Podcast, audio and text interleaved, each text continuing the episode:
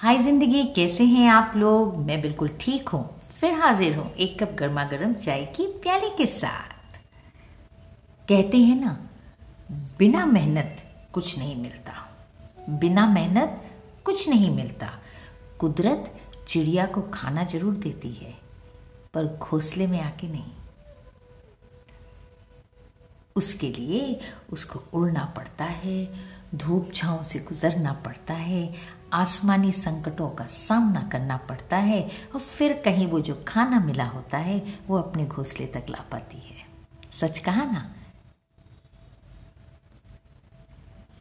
अपना ख्याल रखिए, अपनों का ख्याल रखिए, हमेशा खुश रहिए और खुशियाँ बिखेरिए।